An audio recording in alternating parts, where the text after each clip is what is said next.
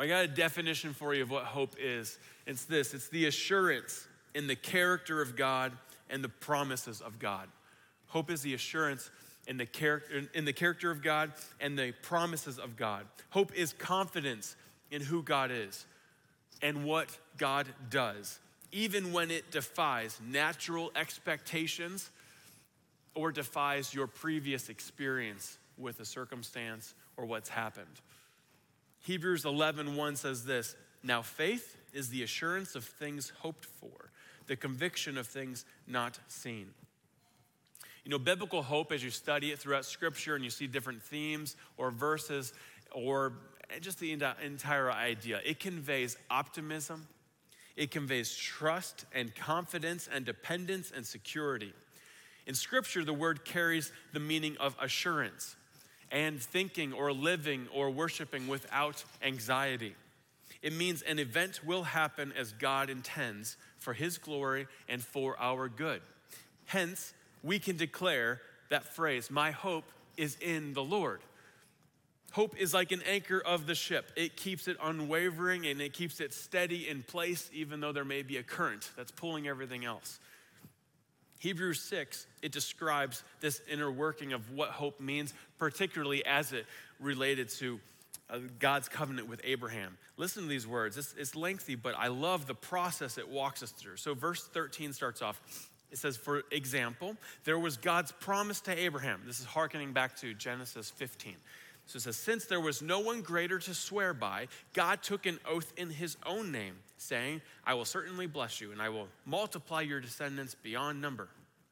Then Abraham waited patiently, and he received what God had promised. Now, when people take an oath, they call on someone greater than themselves to hold them to it. And without any question, that oath is binding. God also bound himself with an oath so that those who received the promise could perfectly uh, could be perfectly sure that he would never change his mind. So God has given both his promise and his oath. These two things are unchangeable because it is impossible for God to lie.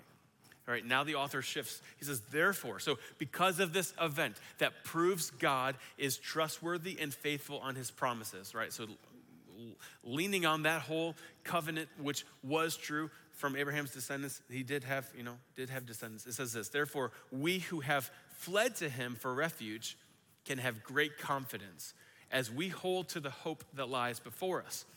This hope is a strong and trustworthy anchor for our souls. It leads us through the curtain into God's inner sanctuary Jesus has already gone in there for us. He has become our eternal priest in the order of Melchizedek. That's throw, a throwback to the Old Testament as well. That is biblical hope, friends. This is different than the word and the phrase hope that is used around us in movies, in conversations with friends, uh, in books, whatever it might be. Earthly hope is usually spoken like this Well, I hope it doesn't rain today. It's literally raining and misting outside. Or we treat it like the phrase, you know, I wish this would happen, or, you know, maybe this will occur. We tend to use it in a way that conveys this like flip of a coin or a roll of the dice, sort of haphazard coincidence. Maybe it'll happen, maybe it won't happen. You just kind of say it like that. Earthly hope carries this undercurrent of doubt. If you ask a stranger, hey, will you go to heaven when you die? They say, I hope so, right? And there's that doubt that might be there. But with God and His plans, all things are in accordance with His purposes. There are no coincidences or luck or doubt or Bob Ross happy accidents, right? With Christians, we say we hope God will do this or that. And when we say that, what we really mean is we have hope in God in this circumstance because He has proven Himself faithful as the only one to rely upon. I'm to reread this. When we say we hope in God with this certain circumstance, maybe you're thinking of a circumstance, and if you're not, you're to, by the time we're done with all this, working through whatever you might be in, that you're relying fully on God to move. And when you say, I'm hoping in God with this thing, from salvation to a, to a, to a moment you're in right now, when you say that, what you're saying is you have hope in God because he has proven himself faithful as the only one to rely upon. So we know for sure without question, what has been promised to us by God in His Word. So, what are you hoping for the Lord? What are you hoping in the Lord with whatever's going on? Is it like hoping for something within your marriage or within your life or with your children or your workplace or with school or just your dreams and aspirations or some sort of circumstance? You're saying, My hope is in the Lord with this, and it is in nothing else. I, I'm fully reliant and dependent and trusting God in this. Are you praying with a biblical hope? Crying out to God based upon his evidenced track record that we see in Scripture? Or are you treating God just kind of like a lottery machine where you're like, I'm gonna feed it a couple bucks, maybe I'll win, maybe I won't. And you're just kind of like, eh. No, like, biblical hope is trusting and secure and confidence and assurance. I love the word assurance as a, as a, as a synonym with that. God's people have always been a people of hope. Hope in the first arrival of the Savior, and now hope in the second arrival of the Savior. When the world can be screaming, the sky is falling, or head for the hills, God's people can stand confidently and they can worship faithfully because they hope. And their hope is not in the fleeting promises of the world, but it is anchored in the person and the work of our God, preeminently evidenced in the resurrection of Jesus Christ. That's why it says, because he lives, I can face tomorrow. This emphasis of hope. That is a reality, it is not a feeling. And so for Christians, we hope and we have hope. It is the assurance of the character of God and the promises of God. And so, with that definition, we're going to work through some Old Testament passages and some New Testament to see that lens, almost like as if you got to put on a pair of glasses to reread hope, not as doubt or wishful thinking, but as confidence and assurance. Let's, let's work through some passages. I want you to see how the authors would say this is their circumstance and they are hoping in the Lord with that sort of grounding. So, Psalm 39 7, it says, And now, O Lord, for what do I wait? Well, my hope is in you. Again, that could be saying, My confident assurance is in you, not the unsure footing of the world. In fact, it's almost like he's saying, If I cannot hope in you with this, then what else can I find hope in? It's, it's that uh, dramatic of a reliance and hope. Psalm 71 5 says, For you, O Lord, are my hope, my trust, O Lord, from my youth. Again, the phrasing, if, if we were to rework it, you know, trying to, trying to de- dismantle like the way we use the word hope, just in our normal way of thinking, but look at it with a biblical hope, it could be reworded You are my complete and utter assurance, O Lord, and I can trust you because of your character and because of your promises. Or think of Job, he lost it all. In Job 13, 15, he says, Though he slay me, yet will I hope in him. There is a, there's an assurance, there's a, a confidence in who God is. Isaiah 41:10, it says, Fear not, for I am with you. Be not dismayed. That's another way of saying, do not lose hope.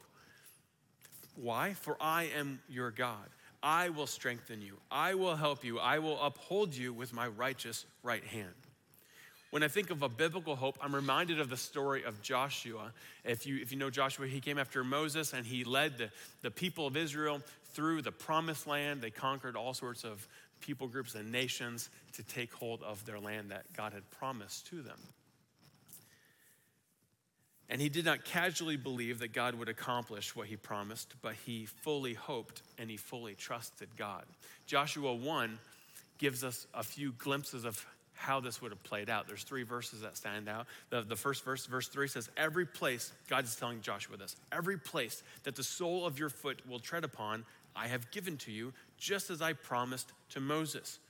So, why, why could Joshua trust God? Well, because he said, I will do this just as I promised and just as I've already shown you with taking you here with Moses.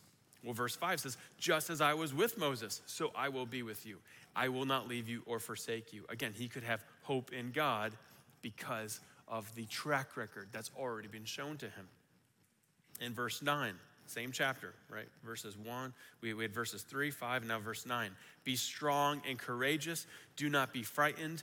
Do not be dismayed. Or again, do not lose hope. For the Lord your God is with you wherever you go. And that, that same phrasing is very similar to what Jesus said to his disciples before he ascended in the Great Commission. He said, I am with you. And so there is a, a sense of not losing hope and having deep hope because, in this case, God has promised and, and he said he will be with him. So Joshua has this hope in the Lord. He, lead, he leads the nation to victory, and they, they progress, right? It's as good as done because God was with them. So, this is what it means to have hope in God. But we see this not only in the Old Testament, but also in the New Testament. All sorts of different phrases. Let me just read some of these for you. 1 Thessalonians 4:13. In this verse it says, "And now, dear brothers and sisters, we want you to know what will happen to the believers who have died so that you will not grieve like people who have no hope or no assurance. Right? We grieve differently because there is a confidence in who God is. Again, backed up by his character and by his promises, not just um, a guessing game. 1 Peter 1 3 says, Blessed be the God and Father of our Lord Jesus Christ, according to his great mercy. He has caused us to be born again to a living hope through the resurrection of Jesus Christ from the dead. So in this case, our assured hope, it is living. It is not dead. Why can you have assurance? Well, again, it goes back to the resurrection of Christ in so many ways, in addition to all the other promises and character and stuff. the, the pinnacle of it is, is proving himself faithful and true. He is who he says he, he is, and he's done what he said he would do when he died on the cross and then he resurrected. Right? It's not just some fable out there. 1 Thessalonians 5 tells us this in verse 8 but since we belong to the day, let us be sober, having put on the breastplate of faith and love, and for a helmet, the hope of salvation. Fantastic phrase, the hope of salvation. Again, this is a great way to see the contrast between the way uh, our friends might say hope, because they're like, well, I hope I'm saved. I don't know. But for us, we say, no, no, that my, my hope of salvation, it is, it is built upon what Scripture says is the means by which somebody is saved, by faith in Jesus Christ with the belief of their life, not just religious action. Anybody can do a checklist, but that's not what God requires for salvation. So, my, my, my faith in Jesus Christ, Jesus Himself saying, believe in me, right? Like that is the requirements. And so, this idea of a hope in salvation, it is not what, what the phrase would be castle in the air type thinking, but it is built upon the sure foundation of Christ's finished work on the cross. A, a great reflection of the phrase Christus Victor. I want to read for you this quote. I love how this is described by this one author. He says, The victory of the Savior means that Christ takes away the law, kills my sin, destroys my death in his body, and in this way empties hell, judges the devil, crucifies him, and throws him down into hell. In other words, everything that once used to torment and oppress me, Christ has set aside. He has disarmed it and made a public example of it triumphing over it uh, in himself.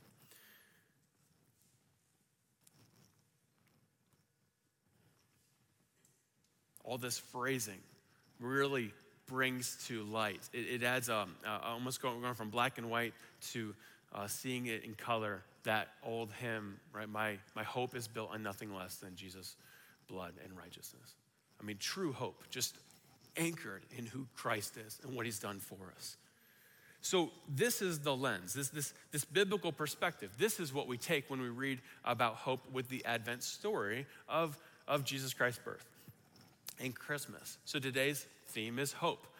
What is that hope? Again, not a guessing game, not wishful thinking, but this anchoring, these, these promises, and God's character displayed and, and displayed with consistency and um, displayed even, even uh, unnaturally from how we interact. I mean, God is so faithful when we are faithless, and he is, he is present, and His love is steady and it is secure when, when we give the affections of our heart to all sorts of things. And so we, we can hope in God in, in the fullest way. So, this is the perspective we have when we think about Advent, not just holiday cheerfulness, because you know there's there's Santa with a with a, a, a beard or something, and you get a present. Like we just have that. We have this hope anchored in Jesus Christ. the readings of the Old Testament prophecies with this lens, uh, they kind of go from how our friends might read it, where it'd be like, well, I hope the Messiah shows up one day, to how we read it like this Well, I have complete hope that the Messiah will arrive. And when he does, he will heal the sick. He will preach the truth. He will break chains. He will save mankind. He will crush the enemy's head. And so, listen to some of these prophecies about the birth of Jesus Christ and about the early ministry of Jesus Christ with this lens of biblical hope. Isaiah 61 1 says it like this The Spirit of the sovereign Lord is on me because the Lord has anointed me to proclaim good news to the poor. He has sent me to bind up the brokenhearted, to proclaim freedom for the captives and release from darkness for their prisoners. They had assurance, right, in who the Messiah would be. Another verse for you is out of Micah 5 2. It says, The Lord says, Bethlehem, you might not be an important town in the nation of Judah, but out of you will come a ruler over Israel for me. His family line goes back to the early years of your nation. It goes all the way back to the days long ago. He's talking about Jesus. Luke 1, it says this in verse 68 Praise be to the Lord, the God of Israel, because he has come to his people and redeemed them. He has raised up a horn of salvation for us in the house of his servant David.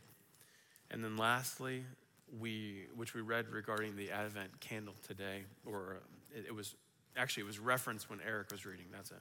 Isaiah 7 in verse, uh, verse 14 says, Therefore the Lord himself will give you a sign. The virgin will conceive and give birth to a son, and will call him Emmanuel. So they trusted in the Messiah before they even saw him with their eyes.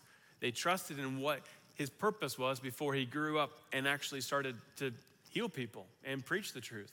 They trusted him before he died on that cross and before he resurrected. Their hope, it was so dedicated that it was unwavering and it was steady and it was fixed on who God was. And they knew it because, again, of God's character. Do we have that kind of trust in God's character? I mean, I, I don't know. I don't know if I do or at least I'm working in that and really trying to deepen that. really trust God's promises? Yeah, I don't know, because when you really put my feet to the fire, it's a lot easier to trust what I can see, or to trust my own abilities, or to, uh, uh, I don't know, maybe even trust a stranger with something than trust what I cannot see sometimes. We just, we just live in sort of this, this, this challenge sometimes. If you think about it, our feet, they're planted in this world. And so our default way of thinking is often not with a biblical hope, but with an earthly hope. We are trained to lean on our own wisdom and our own experience rather than God's promises. And that repetition over time, I know this is true for myself, maybe it's just me, but I find myself really having to walk through like a mental flow chart of this is who God is, this is what he did for people in the Old Testament. This is what he did for the disciples and, and Paul and others in the New Testament. This is what he did in church history, you know, a thousand years ago, 500 years ago, 100 years ago. Okay, he can do it today. Like, I, I got to work myself through that often, far more than uh, embarrassingly how much I do because my, my, my mind and my, my thoughts and my feet are just planted in this culture that screams an earthly hope not a biblical one. Our own physical stamina and our mental resilience over time, it kind of trains us to just trust ourselves, have hope in ourselves rather than Christ. In Christmas season, it tends to evoke another level of like discontentment and despair for some of us for, for different reasons. And so, again, we just lose our hope in Christ this moment of Advent because we're just stuck in the things around us, that which we can touch and see or remember. That's why phrases like 2 Corinthians 4, we don't have it on the screen, but it says, do not lose hope. I mean, Paul is pleading with the church in Corinth do not lose hope. Do not be dismayed. He goes on to say, our outer self is wasting away, but our inner self is being renewed day by day. And so it's a spiritual discipline for us to fight for hoping well. And it's a challenge because it can be tiring to hope well. I mean, day after day, finding hope in the promises of God and the character of God. Even though you could, we could sit and you could tell me some stories of how God has really proven himself to you um, from your salvation story or other moments. Uh, some which you were praying for, some which you didn't even um, really bring to the table, but God just blessed you with. And you're like, look at God. God is just, He's proven who He is. I can tell you.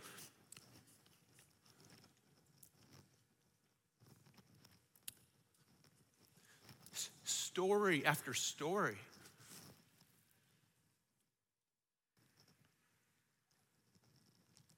In the last two years, we've had in our church family two house fires. And from God's protection with you guys, uh, at the farm and God's protection with a family three weeks ago.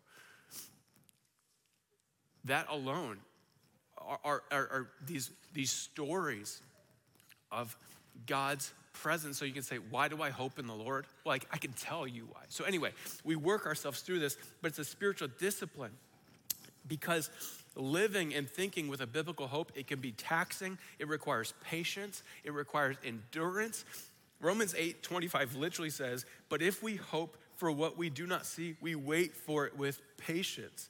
Hope requires trust in what we cannot see. That's why another verse like 1 Thessalonians 1.13, it calls this a steadfastness of hope. When um, Paul is, uh, he's like uh, commending the church he's writing to, he's just like, you have a steadfastness of hope.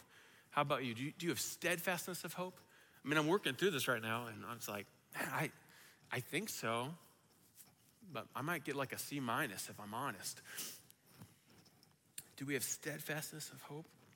And so, in light of what Scripture says about hope uh, in the Old Testament and the New Testament, in light of how, how it relates to Advent, for us, we can find ourselves celebrating how God faithfully moved, how He was present, how He worked, and our hope can be in Him. So, so listen to something. For some of us, our families, they are trusting and they have hope in the Lord that their family or, or that you as an individual will, will receive, you are trust, you have hope that God will comfort you through loss that you are experiencing, particularly with the holiday season right now. All sorts of stuff being worked up, and you are you are having hope that, lo- that the Lord will do what He's promised to do, and that is to comfort you. For others of us, our family, or as an individual, you are having hope in the Lord that He will provide for you in your time of need. You're saying, God, this is, this is the business you, you are in. These are the moments that you show up. And so my hope is in you. Like going back to those phrases in Psalms, my hope is in you. For some of us, we have families that are in the midst of a lot of attack, and you have hope in God that He will protect you, saying, This is what you have done. From like what we just studied, uh, what a couple months ago, looking at the, stories in Daniel, the guys getting chucked in the uh, in the giant furnace, from like that kind of a story, or others saying, "God, you are a protector, so my hope is in you to protect."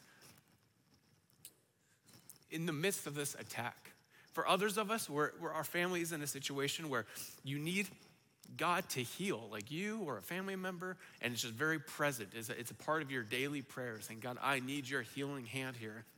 And you're going back to saying, God, this is what you do. This is your character. These are your promises. My hope is in you to heal.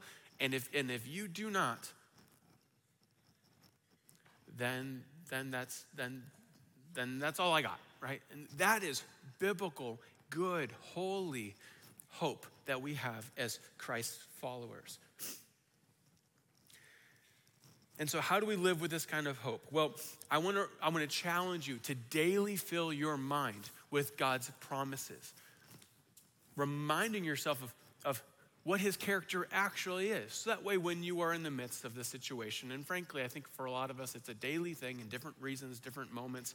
Um, some you might be thinking, but usually it's unexpected. Well, get the gas tank filled, right? Like in your heart of just the Bible verses and scripture and truth of God's promises and his character. So that way, when the moment happens, you're saying, My hope is anchored in the Lord. and for some reason you just got nothing, then open the Bible. I do this, I, I, I do this surprise. You'd be surprised how often I'm thinking, I really wish I had a more robust quiet time or one at all today because I didn't expect what happened by dinner.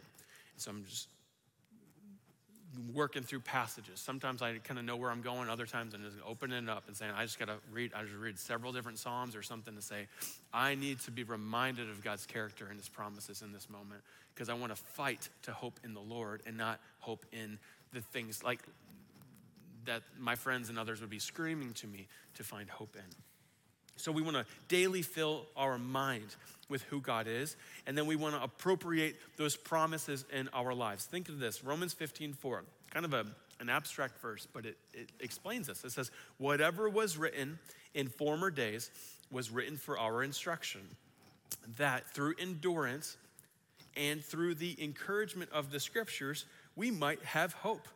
Literally, we are. I, am going to reread this. I like in, in case it. I, I, had to read it a few times myself to say like, is that what is that saying? What I think it's saying? And it does. It says whatever was written in the former days. So, so what is written in the Old Testament, and then in our case, we can even apply this to just the canon of Scripture, the New Testament. So whatever is written in the, in the Bible, it was written that through endurance and through the encouragement of the, of the Scriptures, we might have hope. We literally can find ourselves deepening in our hope by saturating our minds with scripture and allowing ourselves to say, and, and, not just reading it for head information like it's a magic trick, but saying that now that I've read it, this is the truth. I'm going to embrace it. And I'm going to hope in this. And that sort of second dynamic, that appropriation, that takes place just personally before the Lord, but also it takes place here as a church family. And we're going to do this right now. So, Maddie, if you and the team would come up here to lead us in this song, um, we were talking through this before. Let's, let's do the, the the hymn that you guys did not practice. We're to try it, right? You, you didn't, you didn't, yeah, so, you know, give some grace for how that sounds. It'll be good.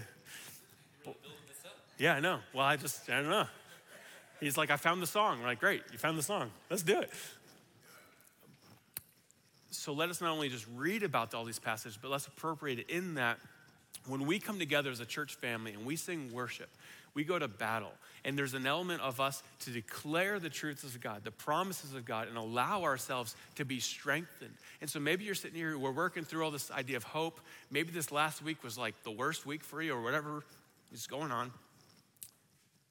We can take our anxiety, we can take our struggles, we can take the uncertainty, the chaos, the depression, whatever it might be, whatever it is, like fully hoping in the Lord. It, for me, it actually it feels very similar to as if I just jumped out of a plane and I'm saying the, the hope is the parachute.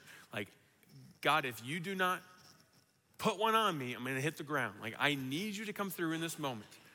For me, that's that's that's the seriousness of hope in some of these circumstances that I'm personally in. And so, as, as, you're thinking through what it looks like to have hope in the Lord, right now we're gonna we're gonna sing this hymn. What I want us to do is to take not only all this scripture, but then also take our circumstance and say, we're taking it to the cross, right? So my, my what's the phrasing? My hope is found in, in built on nothing less than in Jesus' blood and righteousness. Yeah, taking it right to the cross, right to what Christ has done for us. And we're saying we're gonna not trust in and find hope in all the ways that we're prone to in our flesh and that the culture is screaming to us to find hope in. We're gonna find it in Christ and so, so would you stand with me? We're going to sing this hymn, and we're going to we're going to just take it to the Lord.